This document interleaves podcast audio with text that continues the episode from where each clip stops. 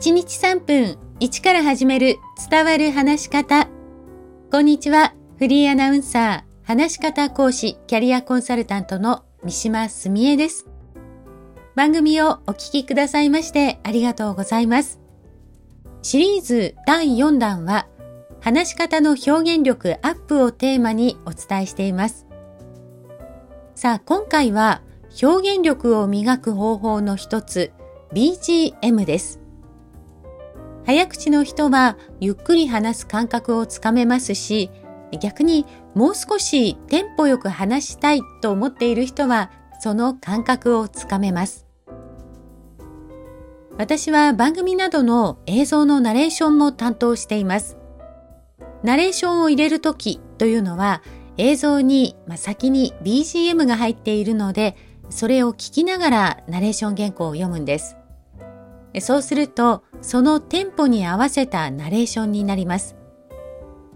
例えば、この番組の BGM はややゆっくりしたテンポです。でも、この BGM が変わるとどうなるでしょうか、まあ、ここで実際にこの番組の冒頭のコメントでやってみたいと思います。こんにちは。フリーアナウンサー、話し方講師、キャリアコンサルタントの三島澄江です。番組をお聞きくださいましてありがとうございます。シリーズ第4弾は、話し方の表現力アップをテーマにお伝えしています。こんにちは。フリーアナウンサー、話し方講師、キャリアコンサルタントの三島澄江です。番組をお聞きくださいましてありがとうございます。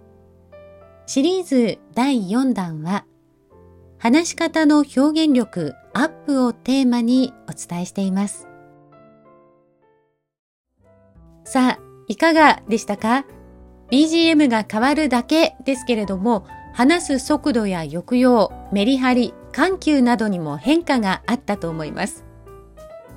BGM を聴きながら表現する時のコツですが、その雰囲気になりきって練習してみてください。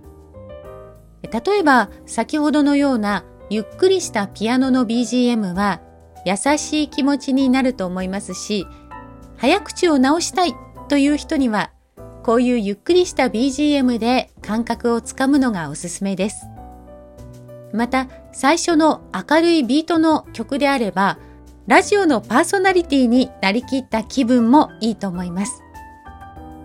人前で話すときは本番で BGM が流れるということはほとんどないと思いますが、BGM を思い浮かべながら本番に臨むと練習の成果を発揮できます。今日も最後までお聴きくださいましてありがとうございます。